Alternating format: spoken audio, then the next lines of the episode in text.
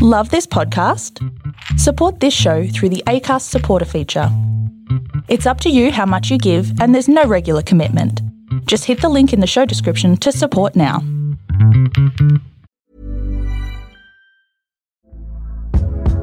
Hey there, it's Michele Norris. I'm host of a podcast called Your Mama's Kitchen. When I travel, I'm usually looking for a way to find a taste of home when I'm not at home. And one of the things I love to do when I am at home is entertain. And Airbnb allows me to do that. When I was in California recently, I rented a house that had a great kitchen. And when we were sitting around the table, we're all thinking, we're in someone else's house. Someone could be in all of our homes as well.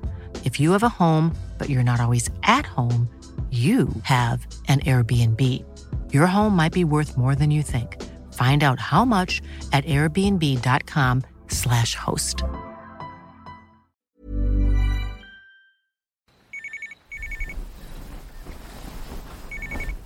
Crime reporters are used to getting phone calls at strange hours. It's just part of the job. You get a call in the dead of night. Scoops, got to get up. What are you doing? And it's like, what do you think I'm doing? I'm sleeping. And uh, all I remember was there's been uh, a fire in Childers, and we think two people are dead. And that was about 3 a.m., 4 a.m. Scoobs is my former colleague and now friend of 20 years, Kim Skubris. It wasn't light yet. And I remember sitting on the chopper pad at Channel 7 at Mount Coot-tha in Brisbane, and we were just waiting for the sun to come up so we could take off. And by the time we arrived in Bundaberg, those couple of hours, and then made our way down to Childers, the death toll was slowly rising. And that was probably one of the most chilling things for me. I was about 10 years into my nearly 30 year career, and I hadn't actually experienced a disaster on home soil that we were literally clocking the death toll by the minute and the hour. And that was incredibly sobering. The way it works for these things in regional areas is the local news stations are normally the first on scene, but if it's large enough, the big guns from the city will soon roll into town to pick up the state or national news responsibilities. So, Scoobs and I were about to meet for the first time. She wasn't alone though, Childers was being swamped by media. Karl Stefanovic was in his first week with the Nine Network. I remember I got a call from the chief of staff saying, You're going to have to fly to Childers. Now, I'd been through Childers many times because I used to live in Cairns and I used to go through Childers and we used to stop there all the time in the bus, the, the old McCafferty's bus. So I was familiar with Childers and I said, What's the story? And he said, At the time, maybe eight or nine people have been killed in a fire. And I remember just feeling a little bit of shock at the at the number of people. And then as I got to work, the number had grown. The news helicopter convoy was on its way. Channels 7, 9, 10, and the ABC, print, TV, and radio, and the international publications weren't far away either. I remember that even though by then it was daylight, there was this awful glow about the building because the fire was obviously smouldering and the embers were burning. And we were talking about a wooden structure, 98 years old, timber. And even though it was, it quickly ignited and the fire is on the scene early, the whole thing was eerie. You know, I will never ever forget seeing that palace sign. There's something about that sign. And even recently, I took my children through Childers to go camping up near Bundaberg, and I still get this shiver down my spine. It's just, it just moves you so much. And there was just people walking around in a daze. At that point, I didn't realize that they were backpackers who were actually the lucky ones who had escaped. But there were people walking around with blankets, and there were locals who were just walking around like zombies. I mean, we're talking about a little close knit town, and one of their landmarks had gone up in flames. And I think everybody was in shock, understandably. They just had that thousand yard stare. Um, and I remember thinking, this is so eerie and so quiet and so awful that no one could really talk. And it really hit home for us. And we had to go around and try and assemble a story at the time. And it was kind of difficult to get people to talk. And it's an awful part of the business, but we needed people to talk about what had happened. And it was difficult. I got the sense that there was there was great emotion tied into this, but at this point in the story, it was just pure and utter shock as to what had happened it's not just a landmark, but it's a beautiful facade. You know, the the gorgeous wrought iron, uh, century-old building, the history and the character, and sadly for many of the character traits that made it beautiful, it also proved to be a horrible death trap for 15 backpackers. The first official press conference was held mid morning by late afternoon, government officials had choppered in, including Queensland Premier Peter Beattie. Do you remember when you first heard that this fire had happened? Well, I do. Obviously, when your Premier get briefed about major events and major tragedies, and obviously I was briefed about this, and it was clearly bad news right from the beginning, and uh, we were uncertain about how many people had passed away, but we knew there were people who had. And Childers was always a very strong community, and every strong community, however, gets challenged from time to time for, with, with tragedies like this. And our immediate response was to do what we could do to be supportive. Uh, you got up there pretty quick, didn't you? It was, was important yeah. to you to be on the ground? Well, it's important because when a tragedy happens, one of the most important things state government can do is work with the local council and we had a very good local mayor in, in Bill Trevor who was not just a good mayor, but actually really was with his community. He was part of the community. Some elected representatives think they're above the community. Bill never did. He always was part of the community. But obviously, we needed to make sure that the, all levels of government were supportive. We needed to work through what had gone wrong. Prime Minister John Howard sent Foreign Minister Alexander Downer. I first heard about it almost simultaneously with a news broadcast and the local federal member, great fellow by the name of Paul Neville, he rang me to tell me all about it and it was a terrible tragedy. A lot of young people had died in horrendous circumstances.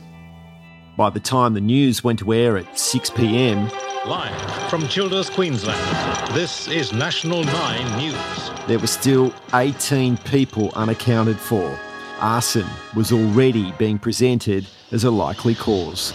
There's talk among the people here that the fire was deliberate. Police are also suspicious. They're investigating claims that threats were made to burn down the hostel.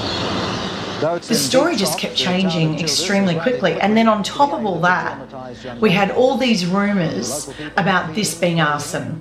So it went from being a horrible fire and a likely high death toll to hang on a minute, there is a much more insidious and dreadful storyline that is now underwriting this whole whole tragedy.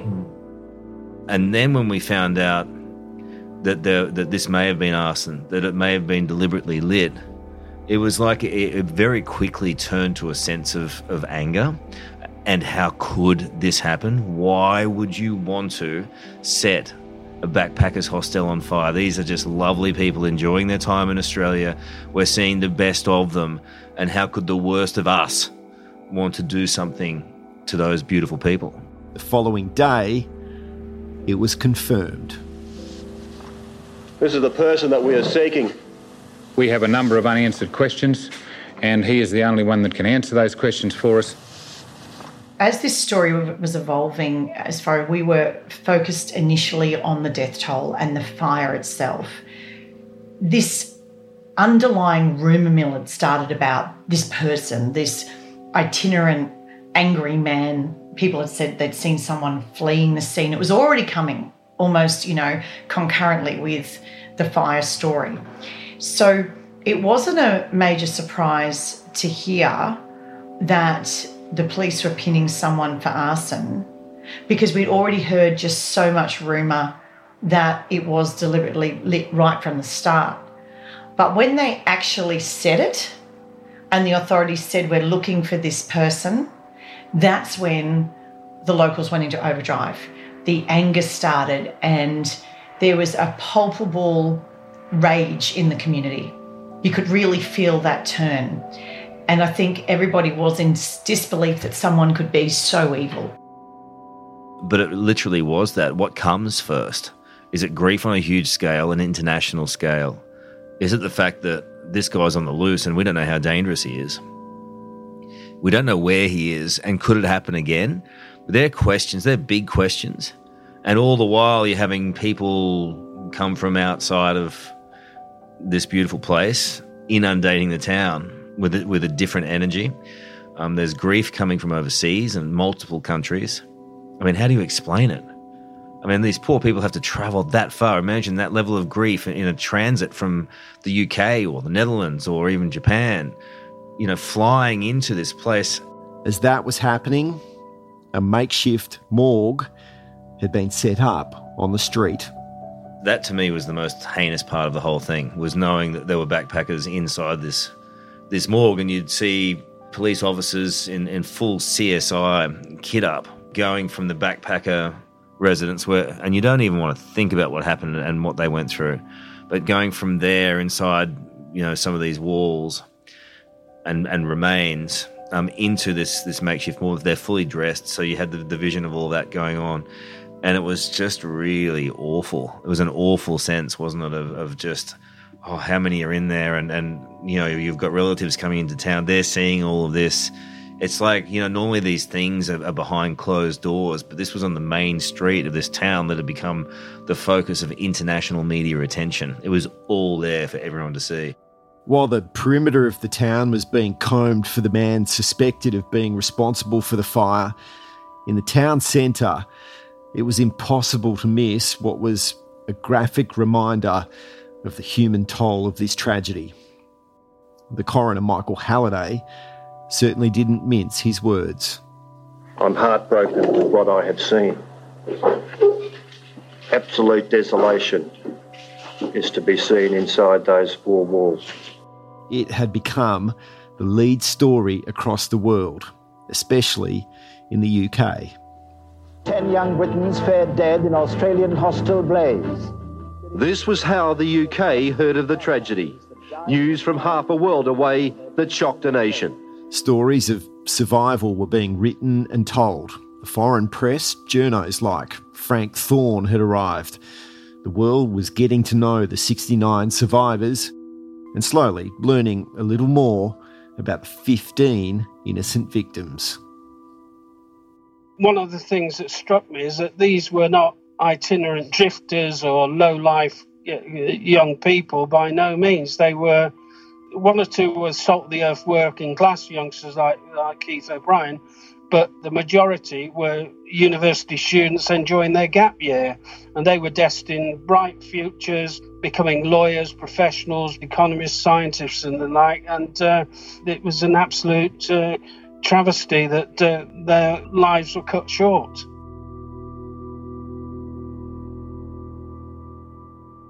Three days after the fire, my cameraman Mick Gray and I were among a small group of media who were taken through the building. You know, the, the big one is the, the number 15. That'll always stick with me. You know, you look on the wall and there's 15, and you just Where go, was it? I remember looking, I think it was on the back right side of, of the building as you look at it, and it was just written up in big letters. Under some of those windows with the bars, weren't they? Mm, mm.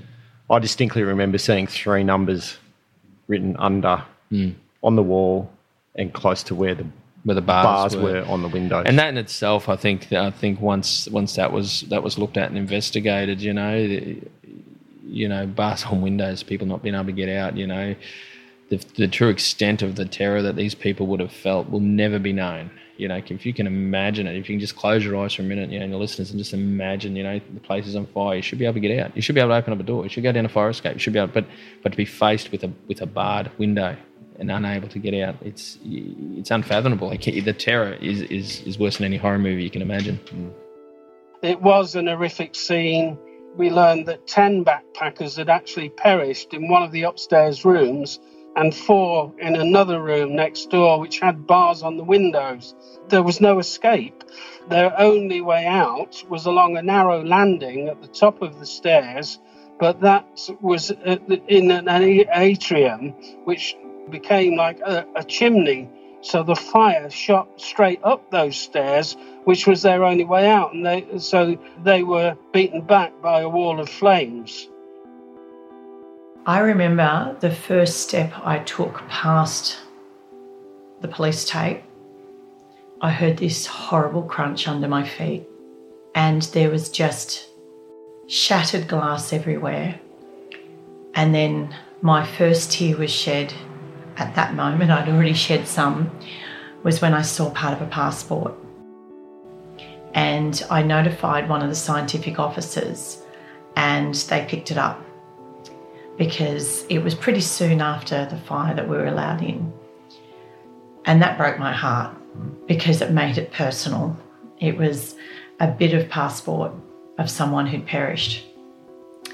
And I remember then with the camera operator carefully, so we weren't disturbing anything, very carefully moving around, and you just smelt this overwhelming stench of ash. And in your head, it was death. You know, I've sadly been to quite a few fatal fires in buildings, but also car fires and car crashes. And the whole scene was just so terribly sad and horrifying. And we weren't allowed, obviously, we couldn't access that higher part because it was destroyed. But someone had already put a spray can and simply put oh, a one and a five on a wall. And it was such a poignant image in our coverage. And to this day, fellow journalists say that that image, that shot of the one and five on the wall, that black one and five, is what they take away from all the all the horribleness of the of the images. But you couldn't help as you walked through with the crunching of the glass under your feet and that smell around you that this place only a short time before had been filled with lively, beautiful, fun backpackers who were there for a fabulous adventure you know, you saw the remains of the lounge room where they'd watch telly and the outback courtyard area where they probably sat and had a cold beer at the end of the day after, you know, doing some pretty tough work in the fruit picking fields. And that's what was just so heartbreaking that because we'd by then talked to some of them, you could really picture what it had been like before it became this ghostly place.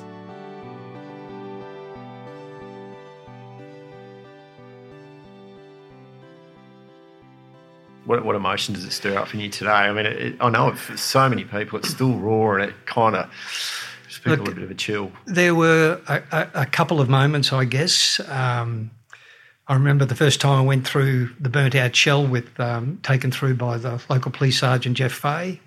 It's kind of surreal. You're walking through these charred ruins, and everywhere are these little yellow numbers written on the floors, written on the walls, and those numbers were the the numbers of the people and the bodies that they'd found.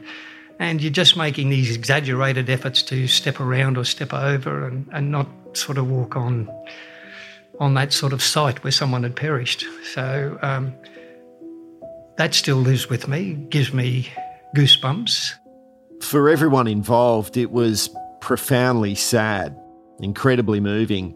And if I put my reporter's hat on for a moment to reflect, an absolute roller coaster of emotions. It was impossible not to get swept up in the intense sadness of the occasion. Everywhere you looked, there was grief, and the way Childers is configured, the palace certainly couldn't be missed. So you're feeling it without necessarily being welcome and trapped in this competitive bubble against rival networks or newspapers or stations with tragedy as the pawn in a game of headline chasing, which at times had its own sinister undertone. But at the same time, there was a job to do. As media, we were the eyes and ears to everyone who wasn't there. I mean, there were parents of some of the survivors who were able to see and hear from their kids because the media gave them a voice. 20 years on, we can roll out a scrapbook of history and better understand what took place, why it happened, and tell stories of pure resilience and heartfelt experiences. And in its own way, despite the at times extreme solitude, the media had each other's back. I mean, you'd kind of go into battle by day, but in Childers, we looked out for our peers, picked each other up when required, shared a hug, a few late night drinks, and developed mateship through our own lived, shared experience. For me, I was so new to the TV reporting game, I was like a sponge taking in every move from people like Kim and Karl. And I reckon it's the first time I was ever exposed to a foreign press corps. I learnt more in one week than I did through an entire degree at university about journalism, people, and life. I think what often gets forgotten, and sometimes with good reason, is that media, well, we're human too. I think uh, you experienced it in the media and you'd experienced it as a victim of crime, which this was and is. That uh, it's often the case that when you come back from something like that to reality and the day to day, it's very hard to explain to your loved ones and friends and, and colleagues, even what you've been through. And you really take solace in being able to share that on occasion with the people you were there with because they're really the only ones who get it. And I mean, we lived in a bubble and we just absolutely were immersed in this little town. And by the end of that nearly three weeks, I knew every trader on the street, I knew who was. Uh, going to get me a coffee in the morning. I left with the butcher giving me lamb shanks to bring home to to my family. I mean, you felt part of the community, which was pretty amazing. So out of all the tragedy, there were some pretty amazing, you know, shows of kindness and humanity as well. A few days later, um, the kids had erected uh, a board uh, with a white sheet in the street outside the ISIS Community Centre with all the names and the details of the Childers 15 who had died. Now, I was standing there in the street in the evening and tears were streaming down my face, thinking this could have been my own two daughters in a few years' time when they grew up and started travelling. And then a young man tapped me on the shoulder and said, Excuse me, are you Frank Thorne? He said, I'm Matthew Brace from The Observer. I've only just arrived in Australia and I'm told you might uh, be the man to help me. Well, as, um, since uh, The Observer was a UK Sunday newspaper and a broadsheet and no competition to the Daily Mirror, uh, the tabloid Mirror, or, uh, or myself, I, I quickly dried my tears and uh, told Matthew to open his notebook and gave him all the useful names and numbers I'd gleaned over the past few days. And as a result of that, myself and Matthew Brace are still the closest of friends to this day. And helping the media through it all, providing a very real, grounded dose of perspective and, crucially, availability. The local mayor who simply said, I didn't create this situation, but I'll do my darn best to repair the damage as best I can. The fallout from this tragedy has been phenomenal. Still gets you, doesn't it? Yeah, it does. Yeah. It still gets me. As I talk about it, I can still smell the palace.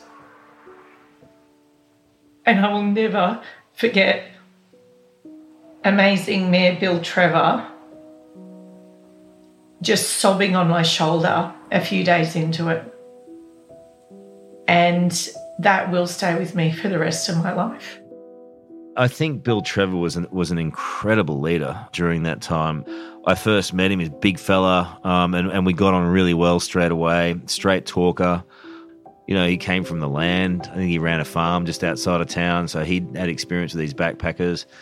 But the way that he was able to deal with that huge array of emotions um, during that time was nothing short of incredible. And I had I had a lot to do with him after that as well. Um, in the years that followed, and I, I think that when bad things happen, it takes leaders to stand up, and no one stood up more than he. He shouldered the responsibility. Uh, he guided the town through a great deal of grief, through the manhunt, and then beyond into recovery. His leadership cannot be questioned. I still admire him greatly to this day. Bill Trevor is your quintessential country mayor. He's a little gruff on the outside, strong as an ox, and he's got a heart made of marshmallow. And he's absolutely not afraid to call a spade a shovel. And during that excruciating time, he wasn't afraid to shed a tear and show his vulnerability. And in my humble opinion, that makes him an incredible leader. He stood there unscripted. He held his community together. He fought for the rights of his community and for the victims and their families, and continued to years on. He travelled across the globe ensuring that the victims' families' requests were met. That shows dedication beyond a title, and that shows exactly just how much he loves Childers and the type of man he is. Childers was uh, one of the biggest stories I covered in my 23 years in Australia. It's bound to get to you, and it got to me a few times, and I was in tears quietly on my own and, and on the odd time with other journalists uh, who comforted me, and we took turns in breaking down. You can't help it. Your career's obviously taken you to a lot of these type of events. That was very early in your career. Um, but I guess it's probably just as big as most things that you've covered, isn't it? I think it is, yeah. Um, the, the thing is, when, when you get older and, and when you do bigger stories and, and around the world, the stories are big because they're on a huge scale. But this story will always resonate because it was such a big story in such a small town. Everything was huge about it, and all the emotions were big. And, and this is just local people trying to deal with the most heinous of crimes. It was one of the first big stories that I'd covered, um, but but mostly I have a connection to it because of everything I saw in those couple of days and, and weeks. Every person I said hello to meant it. Every person that was there for a backpacker, every copper, every ambulance officer, everyone in the township was affected, and that doesn't happen every day. Thank God. In every way, this story is extraordinary. And in nearly 30 years of journalism, it is still one of the ones people ask me about. And I think on so many levels because it was so close to home. I'm surprised more journalists don't end up in counselling, but somehow we sort of uh, go to the pub, get it out of our system, and carry on. I can certainly vouch for that. My thanks to Kim, Karl, and Frank for taking time out to share their memories for this podcast. Three very fine journalists who played a major role in telling the story of the Palace Backpacker Hostel fire. This episode was written and produced by me, Paul Cochrane. All the sound was edited, designed, and composed by Zoltan Fecho. And it's been supported by the Bundaberg Regional Council. If you're in or near Childers, please do pop in to pay your respects to the victims at the incredible memorial. And don't forget to hit subscribe and tell your family and friends about the podcast. My thanks for listening.